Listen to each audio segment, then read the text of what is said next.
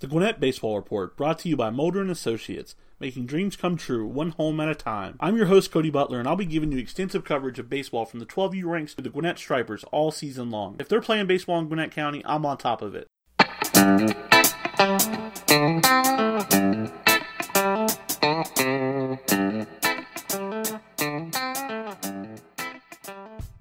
Welcome on into the Gwinnett Baseball Report, episode 12. Fantastic show this week lined up, guys we have an interview with Parkview great, Georgia Bulldog sensation, 10 year MLB veteran, Jeff Keppinger. And I got to be honest, this interview with Keppinger is one of the best I've ever done. Uh, he delivers outstanding content, and I'm just so thrilled to bring this to you on our platform. He gives us so much valuable information. It's just truly, it was a great experience to speak with him, and I'm really glad to bring this with y'all. And if you think that's not enough, we're talking Elite Eight baseball. Nine teams in the Gwinnett County went to the Sweet 16, seven are advancing. We sit down with the 2019 Gwinnett County Player of the Year, North Gwinnett catcher Corey Collins, and we also talk with possibly the best defensive center fielder in the state, Hebron Christian center fielder Max Bennett. Yeah, so loaded show, lot to get into. Let's get rolling.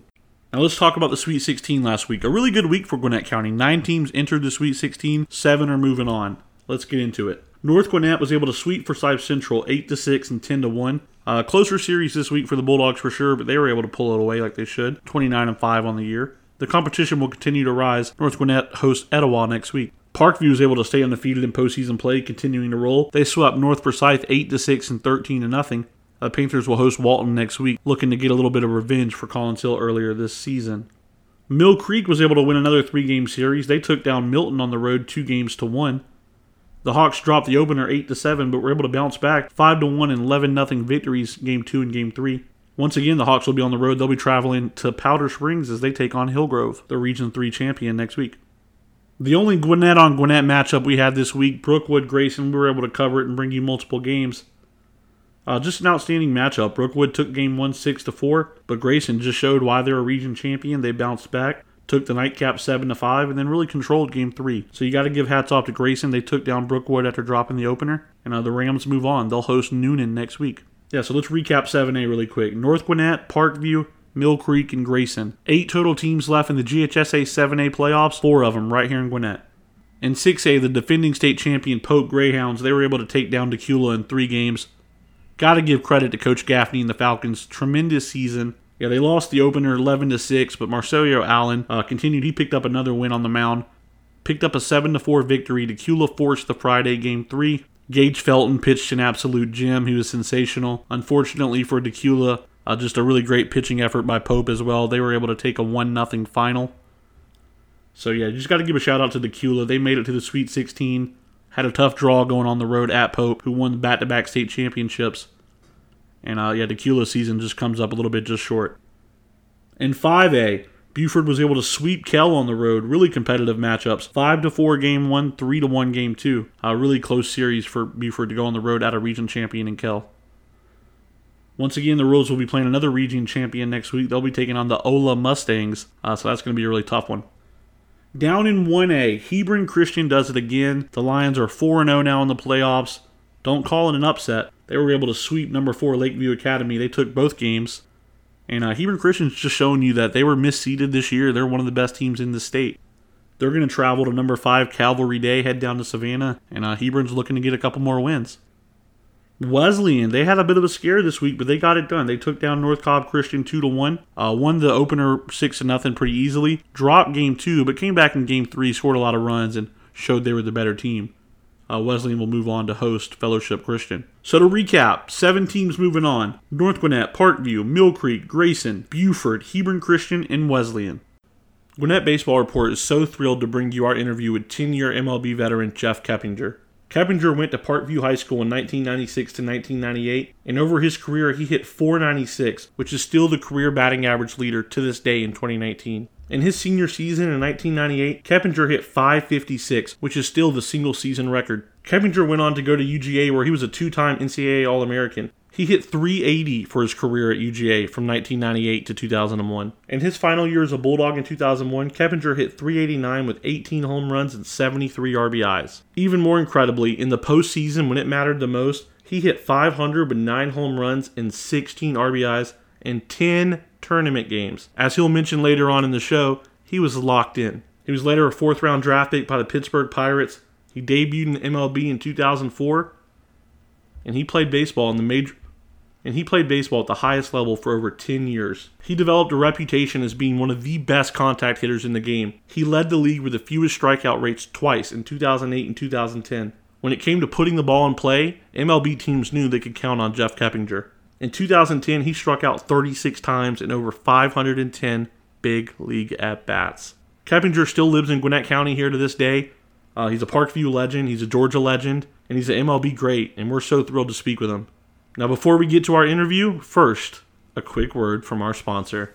Game Time League's developmental program is here to develop a player's individual skill set by placing an emphasis on individual, position specific training. During the summer, players will gather at college facilities across the country for a brand new way to enhance their skill set. Each development program will carry a 35 man roster and be instructed by six highly qualified coaches. These coaches will begin developing fundamentals that participants already possess, and the coaches will build on and fine tune these fundamentals throughout the duration duration of the program. Our development programs are designed to focus on specific positional baseball training offense, defense, speed and agility, strength and conditioning, and nutrition. The goal of the Game Time College Developmental Program is to develop each student athlete's skill set from the baseball field to the weight room. Game Time League's development baseball program is dedicated to preparing each and every student athlete for the rigors of their upcoming season.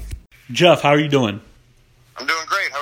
I am fantastic. Jeff, we got to talk about it, man. Let's start at Parkview High School. 1996 through 1998, you hit 496 in your career. To this day, you're still the batting title leader there. Talk about your time in Lilburn. Um, well, it was mostly based around baseball. My parents uh, moved us up here from down south Miami, down south Florida, uh, near Miami, and they looking they were looking for a good baseball school, and they had heard that uh, Hugh Buchanan, the head coach at Parkview, would have about three to five kids every year sign sign scholarships. So that's what my parents are looking for, and they got us up here in the Parkview School District. Well, that definitely certainly paid off. Talk about the state championship you were able to win with Parkview. Uh, well, that was the only year in high school that me and my brother got to play together. He was our ace pitcher, our three-hole hitter, our center fielder, and I was a sophomore. He was a junior, and uh, we just lit it up. I don't know. It seemed like every time I'd be on base, my brother hit a homer or you know drive me in. I'd steal second, drive me in, and uh, we just had we had a great team and we had a great pitching staff. Our pitching staff was really good. We had a bunch of lefties in our pitching staff, and and then Jason Boswell was our was our one righty on our staff, and they just basically kept us in it until our top of the order could score some runs. Well, yeah, that definitely continued over in your senior year. You broke another Parkview record. You hit 556, which is pretty incredible. Yeah, I got I got locked in, and you know, Parkview's a short short field, and I mean, I'm a little guy, so even for me, that was a short field to be able to hit homers in and be able to drive the ball in. So, um, yeah, I got. I don't know. I've always had a decent batting eye, and I just I got locked in with those metal bats. And you know, those those balls jump off those metal bats back in the day when I was there. They uh, they've definitely tuned them back a little bit so they don't have as much pop. But back when I played, they, they came off that bat hot. A decent batting eye. That's modest to say the least. Um, let's talk about your time at Georgia. Just another beast at Georgia. Career 380 hitter. You were there from 99 to 21. Uh, let's talk. I mainly want to talk about that junior season. Just a special season. You won the SEC. Y'all made it to Omaha. Uh, just incredible numbers. 389, 18 home runs, 73 RBIs. First, let's just talk about your time in Athens, and then we'll get to 2001. All right. Well, my time in Athens was awesome. I think that's the best college there is. if, I, if I recommended any high school kid that played ball, I'd be recommending to go there. I mean, Athens is a great town, great sports, great sports there, great sports fans, and it's just an awesome place to be. Now, 2001, I mean, just the tournament numbers stand out for themselves. You hit 500 in the tournament, nine home runs, 16 RBIs. I mean, that's just incredible. I do want to ask you about a game in particular, and I'm sure you get talked about it a lot. The Coastal Carolina game, trailing seven to six in the ninth, two outs in the game, and you hit your third home run of the game. Bulldogs go on top. They go back, they win that regional. You go to Florida State, you win the Super, and then you go to Omaha. Just talk to us about that game. Well, uh, starting off that regional, we were actually the one seed, and Georgia Tech was the number two seed, and we both lost first game. So regionals are double elimination. Uh, so we had to match up against them. Uh, second game, we ended up beating them and then uh, it was Coastal Carolina and Georgia Southern that that actually was in the winners bracket. uh, Coastal Carolina ended up beating Georgia Southern. So after we took care of Tech, we matched up against Georgia Southern on Saturday night. I believe that night I hit for the cycle. Um, just got locked in. I got locked in from that point on, and then the next day we had to beat Coastal Carolina twice, and they only had to beat us once. We we beat them the first game, and then second game, like you said, down seven six in the ninth inning. And actually, before when we came off the field in the uh, bottom of the eighth, I went back into the locker room to go to the bathroom. Funny story, and I just listened to uh, Jeff Dantzler on the radio because they had the radio on in the clubhouse, and he was talking about all of our come from behind ninth inning victories. Uh, for that season, like we had, I guess we had a whole bunch. I mean, at the time, I guess when you're playing, you don't really you know, you don't really take notice to it or whatnot. You know, we know we had a good team. We won a lot of games. Like you said, we won the SEC. But I walked in there to go to the bathroom, and I knew I was fourth up that inning, and I was four for four already with two homers, and I was just saying, "Oh man, just give me a chance. Give me a chance to get up to the dish," which means either it's a tie game or I got a chance to to take the lead. So there'd be somebody on base, and sure enough, we had one guy on first with two outs, and uh, they they were pitching their ace that inning, I believe, or they brought him in just for me. I can't remember that part. But he's the one that shut down Tech on Friday night, and he was good. I actually faced him again, Scott Sturkey. I faced him again in the minor leagues.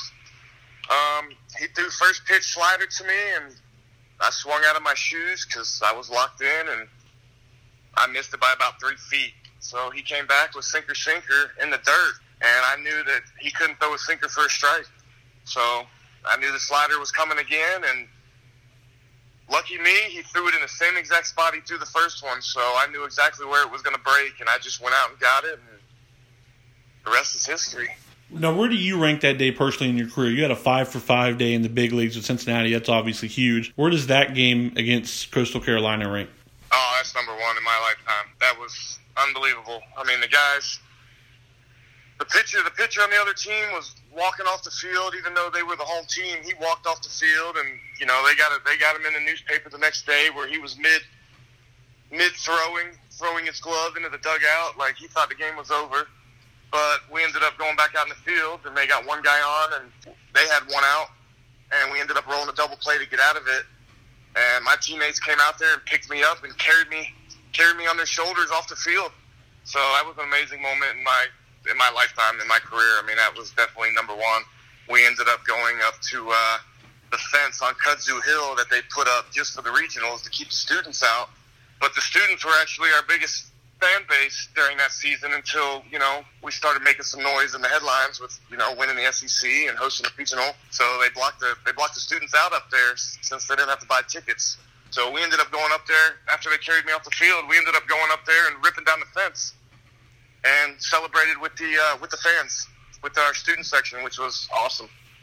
Yeah, that had to be an incredible experience. I mean, just to finish that year in Omaha, that's got to be your goal entering the season. I mean, entering college, you know, that's the goal for every college athlete is to go to Omaha. What was the Omaha experience like? Obviously, it didn't go the way you wanted to on the field, but just the overall experience to make the College World Series.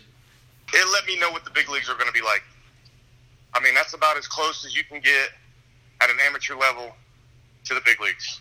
I mean, your adrenaline, if your adrenaline isn't rushing while you're in that World Series on every pitch, every every second. I mean, eh, whether you're on defense or whether you're batting or whether you're in the dugout letting your team bat, um, it's, it's great atmosphere. It's you know the we had the Nebraskan the, the Nebraska folks cheering for us because uh, they got bounced out in two games as well.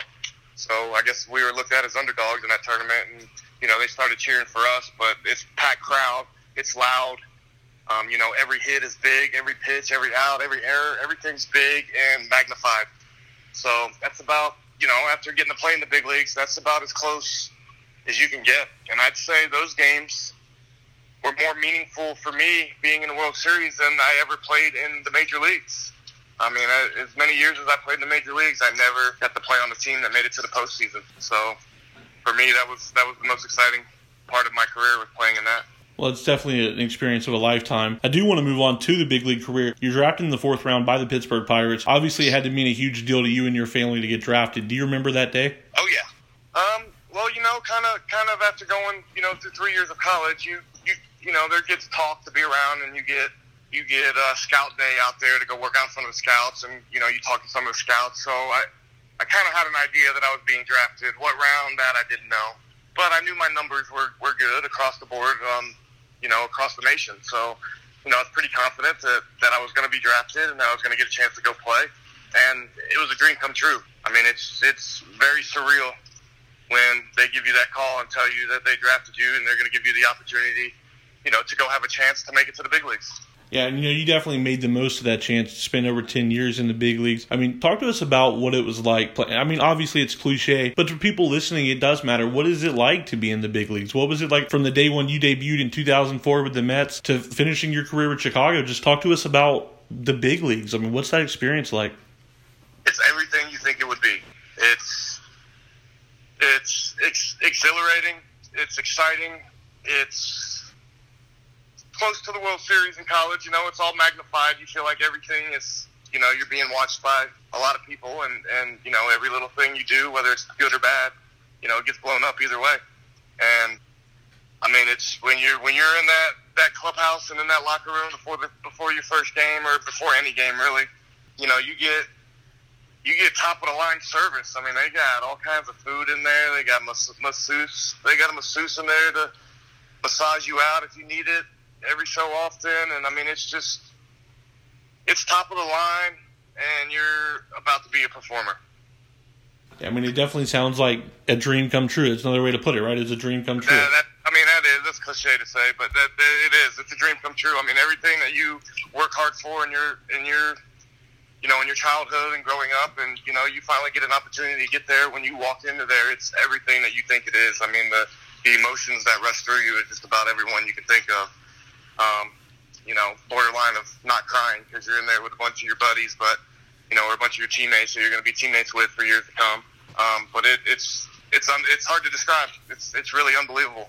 Well, Jeff, you got a name for yourself in the big leagues as being someone that could always just put the ball in play, and that's a huge advantage. I mean, that's just something that you always want. Talk about leading the MLB and the lowest strikeout rate in two years, 2008 and 2010. What I found an incredible stat in 2010, you struck out 36 times and 510 at bats. I mean, obviously, you talk about being locked in in high school. Talk to us about being locked in in the big leagues.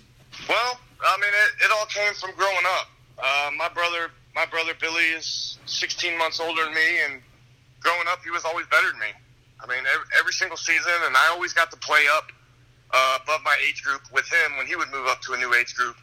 And at those times, I was a little guy, so you know, playing out there with the older kids, some of them were twice twice my size. So I had to figure out things I could do to still be, you know, in the lineup and put out there on the field. So, you know, obviously playing on bigger fields that I should have been on, it was I couldn't hit home runs. So that's one thing I couldn't try for um, at those levels. And so the thing for me was to put the ball in play. Put the ball in play, which will allow me to get as many hits as possible. I mean, you obviously can't get a hit if you don't put it in play. So that was my goal, and I just I got lucky that in my career that that's something that that ended up playing to my advantage. So from my childhood growing up, taking that as a serious part um, of just trying to put the ball in play and not try to do too much, it actually paid off for me big time for my career because that's kind of what I became known for was a contact hitter that was tough to strike out. You know, I could take pitches, give tough at bats, work counts, let leadoff batters steal, move runners over, sack bunt. You know, I could do all the little things that if you watch in the game today, they're pretty scarce. You know, guys are all going try to be the big guy now and try to hit home runs, and you know that's the way the statistics are, are showing that you put up more runs, is hitting more home runs. So a lot of the guys now kind of overlook the small things, and they're swinging more for the fences. When I got to college and, and then started pro ball, that took over as I couldn't stand walking back to the dugout with the bat in my hand.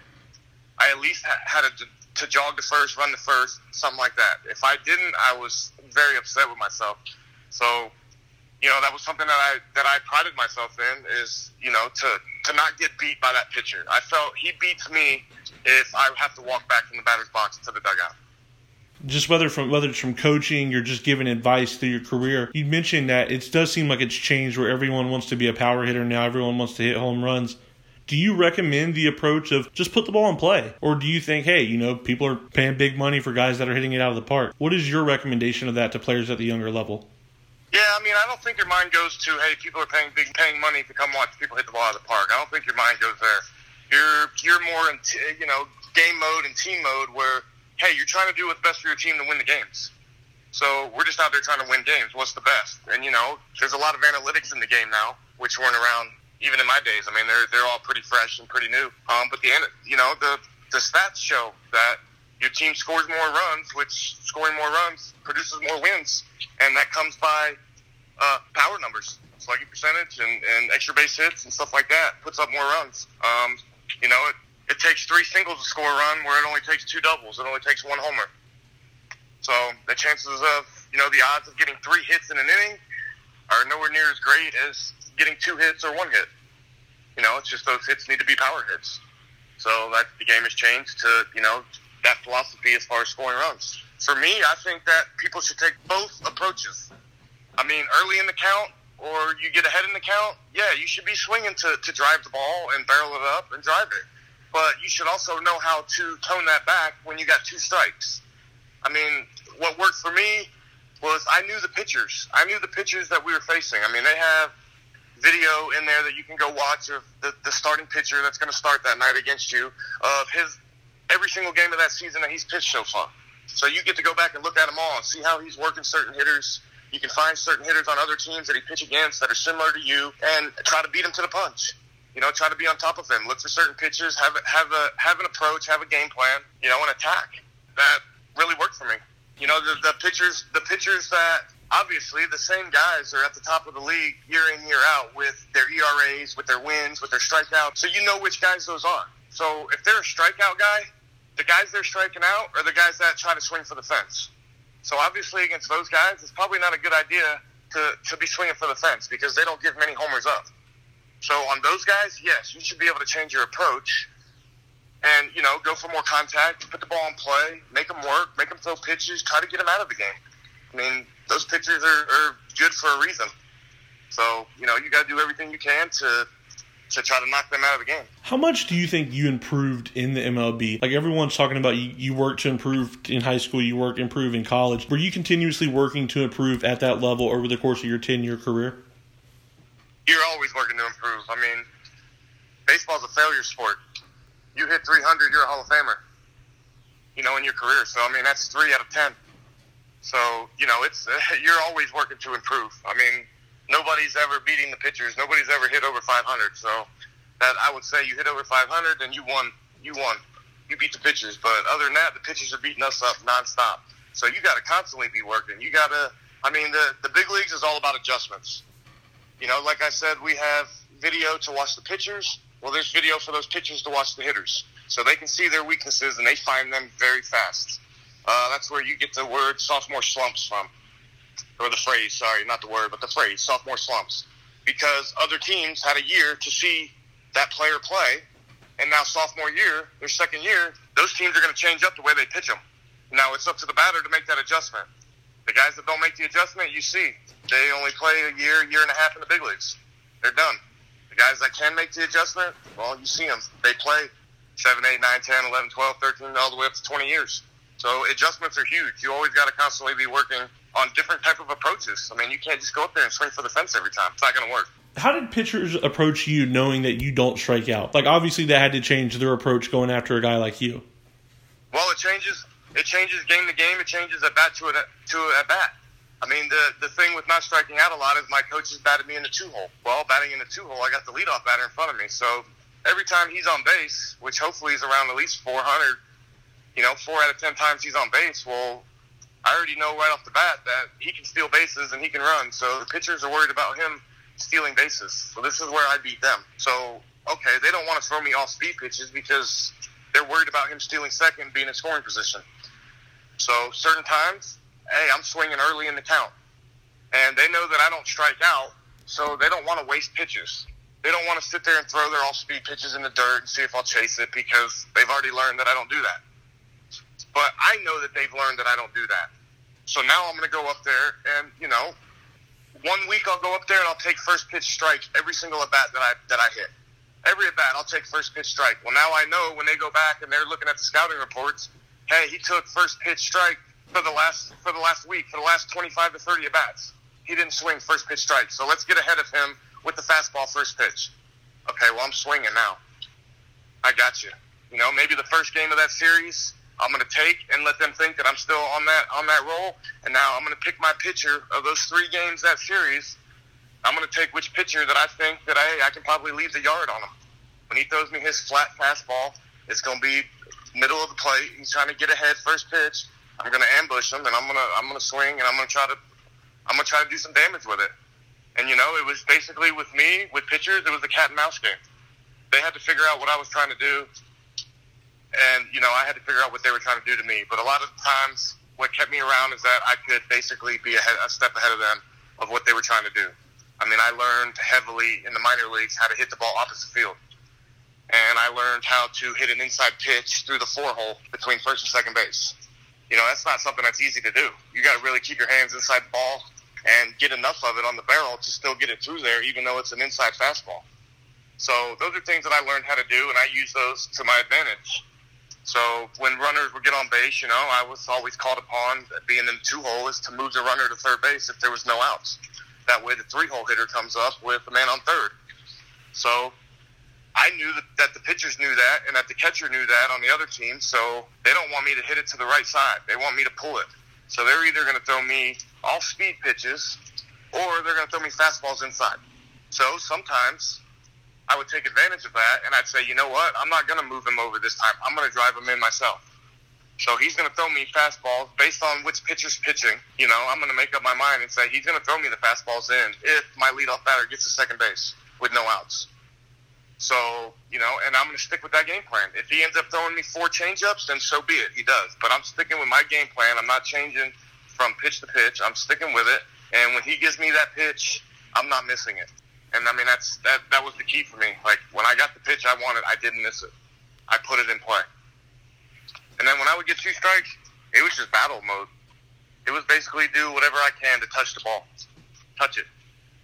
And that's it. I mean, if you touch it enough times, you, you know, if you're striking out, you're walking back. You have no chance to get anything done for your team or for yourself. You don't get a hit. You you can't get on base. I mean, I guess unless it's a strike drop three. Um, so you have no chance if you don't hit the ball. So my philosophy was, hey, just hit it. It don't matter if you get jammed. I mean, you, a jam job can be a blooper over second. Hitting it off the end of the bat can be a little squibber swing and bunt. So you know, you I figure out of a hundred at bats, by not striking out 10 times compared to someone else's 10 times, hey, two or three of those I'm going to get the fall in for hits. And if I if I get lucky that season, you know what? Four of those every 10 or every yeah, four of those every every 10 that I don't strike out for, you know, every 100 at bats. So I mean over 500 at bats, you're talking another 20 hits. So that's that's how I thought about it all the time. Well, I definitely think it's a great way to think about it. I mean, that fires me up. That's definitely a lot of really good information. I think everyone listening can apply. I mean, obviously, you use this and help your career. You spent a lot of time at the big leagues, like, you know, more time than most people that will ever spend in their whole life. What was your best experience from that? And it doesn't even have to be on the field, it could be off the field. But what do you take away? Like, people's like, man, you spent 10 years playing Major League Baseball. What was your best experience, favorite moment about that? Well, my favorite moment and my best thing about it was that, that that's what I always wanted to do as a little kid. So I got to live out my dream as a little boy. And I mean, that, that, that right there is, is what it's all about. Um, on top of that, you know, it, it, it allowed me to look at the world and people different, I guess, sort of say. Maybe not the world, but just people, because I played on so many different teams that are made up of so many different people from so many different places. And it lets you see a wide variety of different cultures, different people, different attitudes. You know, and you in getting to see that and basically let me know like how people in the real world are. You know, not everybody's the same. Just about every single person is different. Um, and you know, I think if I didn't get to experience that and be around all those different players and be from all different places, you know, you basically go to school, you go to high school. You know, I would have gone to college right down the street from my high school, and then I probably would have gotten a job around the same area, pretty much, you know, where I went to school at. So you basically see the same people over and over again, and it seems like you know, in certain areas, people all kind of act the same, and you know, it's it's just different. It's different around the country, and it's different around the world. I think it's kind of cool. Absolutely, I think it would. People most agree it's definitely more than cool. Quickly, man, before I let you out, I do want to run these two facts off you because I don't even know you may recall. Did you know that you are currently still to this day the all-time batting leader for the Altoona Curve? average? Yes, sir. 334, 334. No one's beat it. Jeff Keppinger, best hitter all time. I actually saw a tweet a week ago that uh, just, you know, just looking up good information for this interview, the person that worked in their personnel said you're the best hitter to ever come through there. So that's high praise. I know that's got us feel Yeah, good. that's, that's that's awesome to hear. um, you know, I, I no, I didn't I didn't know that. I mean, I know that year that I was in Double A, I had a great year. I mean, I think a, April, May, somewhere mid June, I was hitting 408. I want to say something something like that. So to finish at 334 is kind of disappointing. um, but that but that same year, well, I mean, where I was at, I'm not talking about before the season started. You know, even at the end of the year, yeah, that's a great year hitting 334. But where I was at and how I was feeling at that time at that at that level, I mean, obviously I went into big slumps if I was two months in hitting 408. It's only a five month season, so that means I had one month that I probably hit 200, which isn't good. But that same year though got me to the big leagues. So I got traded that same year to to the Mets, and I went to their Double A, which was in the same league actually as Altoona Curve, where they were actually different division. We were both first place teams, um, and I was there for I don't know two weeks. And then guys got hurt up in the big leagues. They called the AAA guys up. I went to AAA for a week, hit like 315 there in the week. And then another guy got hurt, and before you know it, I was up in the big leagues. And then I was basically battling the AAA shortstop and second baseman for playing time.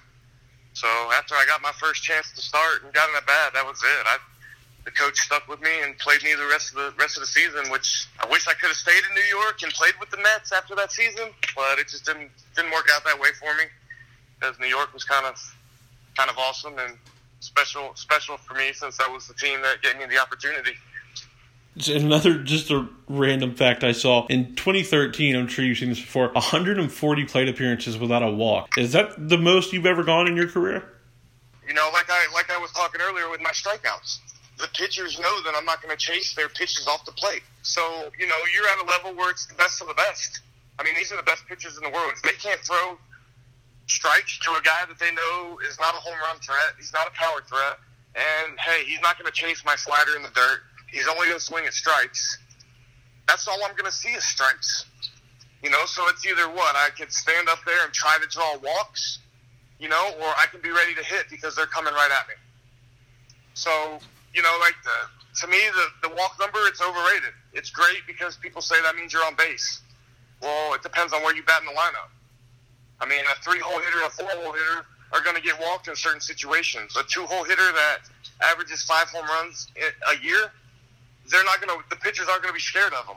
So you know, I know that they're going to come right at me with pitches and throw strikes at me, and you know, I'm going to be the guy that they walk people to get to. So it's it's not easy to walk at that level when when pitchers are coming right at you and they're not they're not scared of you. Absolutely, and I would have to say your high baseball IQ, which has obviously been shown in this interview, has helped you get to where you are too, because your baseball IQ is off the charts. That's what kept me in the big leagues. Is that I felt like I could. I wasn't the most athletic guy. I wasn't the biggest guy. I mean, tools guy. I had one. I could hit. Everything else was average. Power, power was below average. Arm was average. Range was average. Speed was average. But my IQ and, and figuring out what these pitchers were doing to me and how to get my hits and get on base and get my numbers. And then defensively was, hey, don't make the routine error. So make the routine play. I was never a web gem guy. I didn't make the crazy diving, throw it off your behind, and throw the guy out of first type of player. That just wasn't it wasn't me, but I knew that. So I wasn't trying to make those type of plays. But I knew that I needed to bear down and make the routine plays. So I need to make less errors than the guy that they can replace me with that, you know, he's gonna make five to ten flashy plays a year. But if I can make five to ten less errors, they even themselves out. So that's that was my thinking on defense, and then I figured I could out hit them.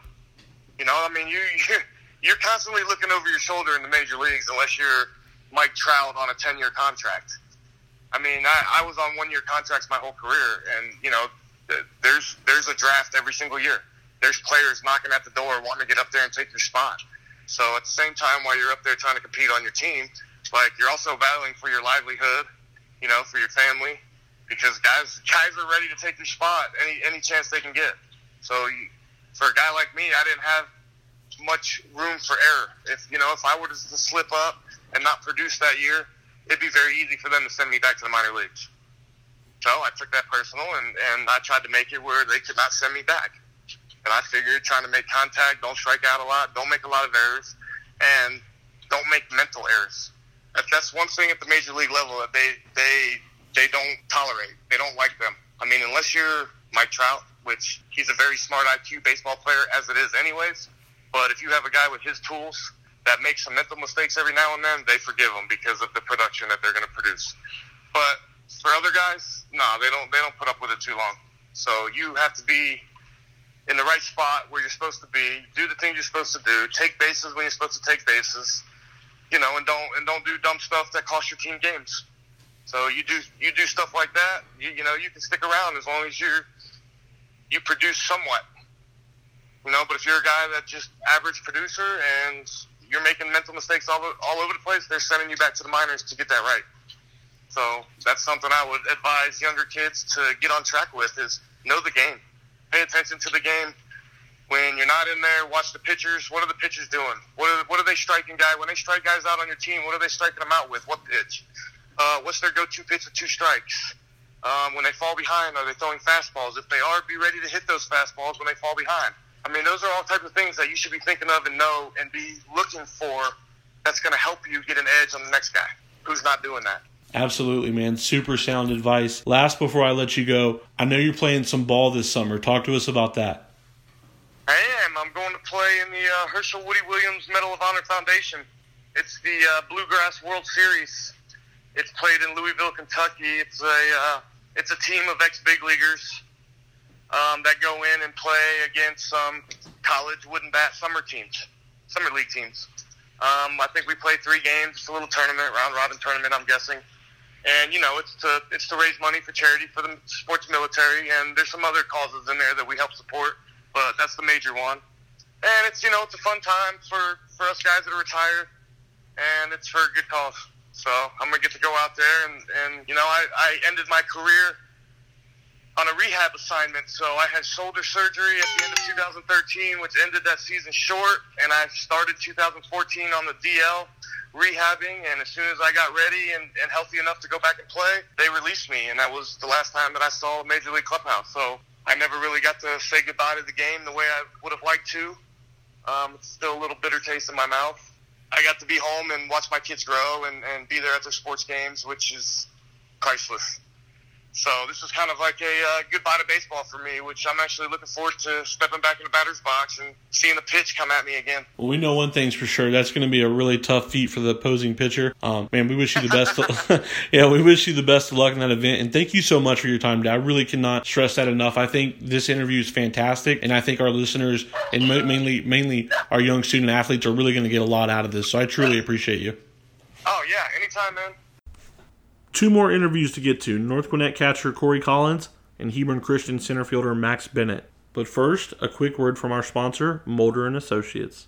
Now is a great time to tell you about our friends at Mulder and Associates. Marla Mulder is a leading realtor in Gwinnett County and also specializes in Lake Lanier properties. Mulder and Associates will work to clear all the hurdles of your real estate transaction. Whether you're selling a house or buying a home, communication throughout is key. Their philosophy is simple: client comes first. Marla Mulder, your realtor for life, making dreams come true one home at a time. Give Marla a call at 404-569-7393 or visit her online at marlamovesyou.com. She promises to take exceptional care of your real estate needs we were able to grab a few minutes with the 2019 Gwinnett County Player of the Year, North Gwinnett catcher Corey Collins. Collins hit 500 this season with 10 doubles, 15 home runs, and 45 RBIs. Even more impressive, Collins only struck out 14 times and he walked 27. I mean, just an incredible season for Corey. He went into this year wanting to win this award, and he accomplished just that. The Bulldogs are currently 29 and 5 on the season, and they're currently in the hunt for the 7A title.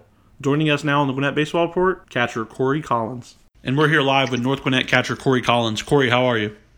I'm good. How are you? I'm doing fantastic. Corey, first thing I want to ask you to start off this year, man, because you've been incredible. What were your goals entering this senior season?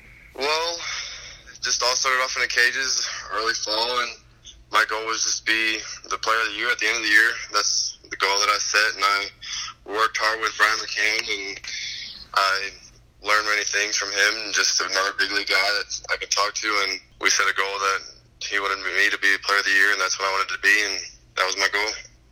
Well, let's talk right about that since you mentioned it. You did win Player of the Year. You were outstanding. You hit 500 this year, 15 home runs with 45 RBIs. I mean, just talk about that production in your senior season. Just usually taking what they give me and then just being able to hit the pitches and just drive them. You know, my job as a three hole is just to get guys in, and that was the goal. And I just wanted to help my team out doing that. Home runs came naturally, and it just all felt smooth. Well, I mean, it definitely felt smooth, man. You're hitting 500. Talk about that 100 at bats, 50 hits. I mean, something I got to ask you, which really impressive jumps off the screen 25 extra base hits, 27 walks on the season, only 14 strikeouts. Talk to about that.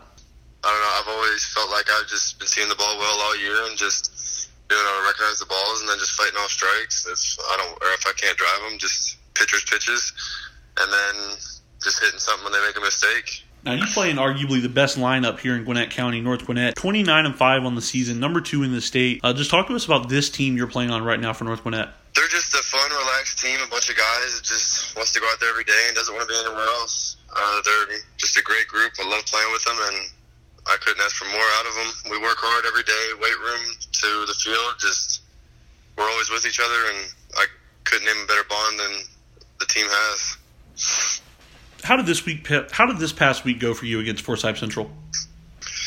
It went well. I think it was a step up from the first round, and it was definitely a series that we needed to needed to get under our sleeve. Um, the guys did great. Our pitchers competed and everything. Our hitters competed as well.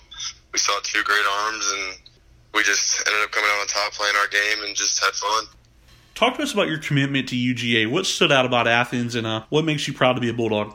Uh, when I first moved down here, uh, I just was a Georgia fan, and I went up there doing little camp, little kids camps, and just always being around up there. And then when my finally like my dreams started coming true of being able to play in college, and they had interest in me, and I had interest in them, and just I couldn't pick a better spot. It's a beautiful place, and coaches are awesome. I can't complain about it at all. How would you say playing baseball here in Gwinnett County against some of the top talent in the country is going to help you at that next level playing D1 baseball in the SEC? There's so many guys out of Gwinnett County that it's just that end up going to play in a higher level, and this is the. I mean, where we are is the best of the best. Like it's there's no doubt. Top guys come out of here every year, and just the state of Georgia anyway. Whether I'm playing high school ball or like travel or anything, I mean, just you're always around guys that are going to be going to the next level, and that just helps you prepare for the, the next step up. Well, you mentioned it yourself. It was a goal for you to win that Gwinnett County Player of the Year award. You did win it. What did it mean to you and your family to finally find out you did take that trophy home? It was just it just a big satisfaction of all the hard work paid off, and everyone that helped helped me get there. It was just it just all finally paid off, and that was just awesome. I'm not gonna lie, I was really happy about it, and I just had a lot of people behind me, just supporting me all the way and getting me where I am. Corey, we mentioned it earlier, man. 29 and 5 on the season, looking like state championship contenders, hosting Etowah in the Elite Eight. Talk about what do you think it needs to happen this week to get to the Final Four? Just keep playing our game. No one needs to press or do anything. No one needs to try to be the big hero. Just we all just play our game, have some fun. We can come out on top any day. Absolutely. Thank you so much, Corey, for spending some time with us today. We really appreciate you. Yes, sir. Thank you. Huge thank you again to Corey for stopping by this week. And now I want to bring you an interview with who many feel may be the best defensive center fielder in the state, Max Bennett at Hebron Christian Academy. I mean, the guy can absolutely fly. He's hitting 350 this season, 20 stolen bases. Defensively, he has incredible range. And uh, don't hit the ball to center field because Max Bennett's going to be there. Hebron Christian's got a guy. So without further ado, here's our interview with Max Bennett. And we're here live with Hebron Christian center fielder Max Bennett. Max, how are you? I'm doing great. I'm doing very well. Max, talk to us about what it's like to be a Hebron Christian Lion. It's got to be pretty good these days. I think being a Hebron Christian Academy Lion is it's really about doing what your coach all these years. We have a great coaching staff, and they've taught us a lot about baseball and all the fundamentals and little things that make a huge difference. And I really think that playing as a team is the best thing about Hebron. Absolutely. Max, how long have you been in the program with Hebron Christian? How long have you been going there? Since seventh grade. Since seventh grade. Until now. And have you been playing baseball there that long? Yes, sir. Six years. How do you see yourself there as a seventh grade baseball player at Hebron to now, your senior year? How do you feel? How far you've come? Well, I feel like not not only have I improved in my athletic skills, but as a person overall, and the way I play baseball now is just a whole lot different. And that's all thanks to the coaches. Well, let's talk about the way you play baseball. I mean, obviously, you play baseball extremely well. Described to me as one of the best defensive center fielders in the state of Georgia. Talk to us about your defense and your range out there at center field. Well, after being coached and everything about how to play and read the ball off the bat and being adjusted before the play and before the hit is a big part of it. And my speed comes along very well. I consider myself a pretty fast person, and that's that's about it. It's my speed and being able to see the ball off the bat. Well, it's certainly been productive, and that speed's also helping you at the plate, hitting 350 with you know, 20 stolen bases. So just talk about what's been helping you like on offense. Yeah, so I hit a, a lot of singles, ground balls, I miss the ground balls like we're coached, and I seem to be able to outrun most of them. And then I have about over 20 stolen bases before playoffs, and that's yeah. Well, it's definitely been playing off. Speaking of playoffs, it's been working. Talk to us about these first couple of weeks of playoffs. You're undefeated so far in the postseason. Um, you didn't get the seed you wanted, but it's not mattering right now because you know you are still getting the work done. Yeah, absolutely. The beginning of the season, we started off pretty slow. Kind of were playing like we weren't we weren't playing how we were coached to play, and we were playing selfishly at the beginning. But we started quickly to come together, and uh, now after barely making it into the playoffs, we've really proven ourselves that we can play as a team, and we're playing a whole lot different than we were. And I'm excited to see how far we go. Going into this season, what was the goal not only for you but as this entire team? What was the team's goals? We started we started to uh like wish to become region champions, but after that happened, we realized that we just have to make playoffs and make it state championship game, and that kind of slowed us down a little bit. And then we worked hard in practice, and we got that out of the way after losing the region. So we were focused on playoffs, and it seems to be working. Yeah, do you think y'all are sneaking up on people? Because it doesn't seem like that could be the case. I think y'all are just truly showing that y'all are the better programs. And uh, you going down there, and whether it's Lakeview or you know you're going somewhere else, like I think going to Calvary this weekend. Do you think y'all are just showing up that y'all are one of the best teams in 1A private? Yes, I believe we are the best. We're, we have a very tough schedule, and a lot of other teams don't.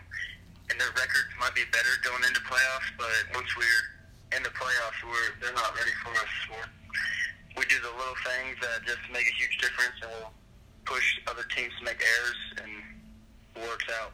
Talk to us a little bit about your pitching staff, whether it's Ashby or Alexander. Just they've really been getting it done so far, especially when it matters the most in the postseason. Yeah, they're they're amazing. They're doing great. They they can almost they can pitch about a full game, and we uh we know that they know that they have defense behind them, so they can throw strikes, strike them out, and if they get hit, we'll make the play. It's just it's doing great. So it's got to be fun this week. You're in the Elite Eight. You know, you're down there. You're still playing baseball. Anytime you're playing baseball in May, it's got to be awesome. But you get to go on a road trip this week to Savannah, really far. Um, good bonding experience. I know the team's got to be excited. Uh, talk to us a little bit about that. Yeah, win or loss, I know we're gonna have a lot of fun. It's been a very fun season. We're hoping to obviously win, and we're gonna end up staying in a hotel either Tuesday night or Wednesday night, or probably, or actually both. Uh, it's gonna be a fun experience, and I'm excited to play, come out with a win.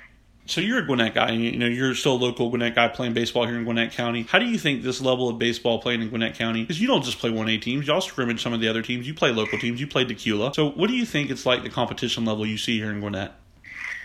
Gwinnett County definitely has the most competitive teams out there. Just from years of playing baseball, I know that Gwinnett County is a very tough schedule. There's a bunch of good teams out there, and I would consider us to be able to compete at about any like A or like seven A, one one A through seven A. Max, what are your plans after graduation? What are your plans off the field? I'm planning to attend KSU and try to get a walk on and uh, either major in education or business. Education so I can become a coach and business to start up my own job. Well, this is obviously, you know, with the hopes of being a really busy month down the stretch. If you could script it any way you want, how do you plan the rest of this month going for you? Um, I think the rest of this month we're gonna come out with a win if we just play how we were coached, and we all just play as a team and do the little things. I feel like we're gonna win for sure. It'll be tough though. Hey, we're absolutely pulling for you, Max. I really appreciate all your time today, man. And yeah, thanks for stopping by. Thank you. And that's a wrap for this week's show. Thank you again to Jeff Keppinger, Corey Collins, and Max Bennett. We appreciate all of our guests here at Gwinnett Baseball Report. As always, give us a like on Facebook at Gwinnett Baseball Report and follow us on Twitter at GBR Baseball. We'll talk to you next week again, covering the Elite Eight and seeing who's advancing to the Final Four.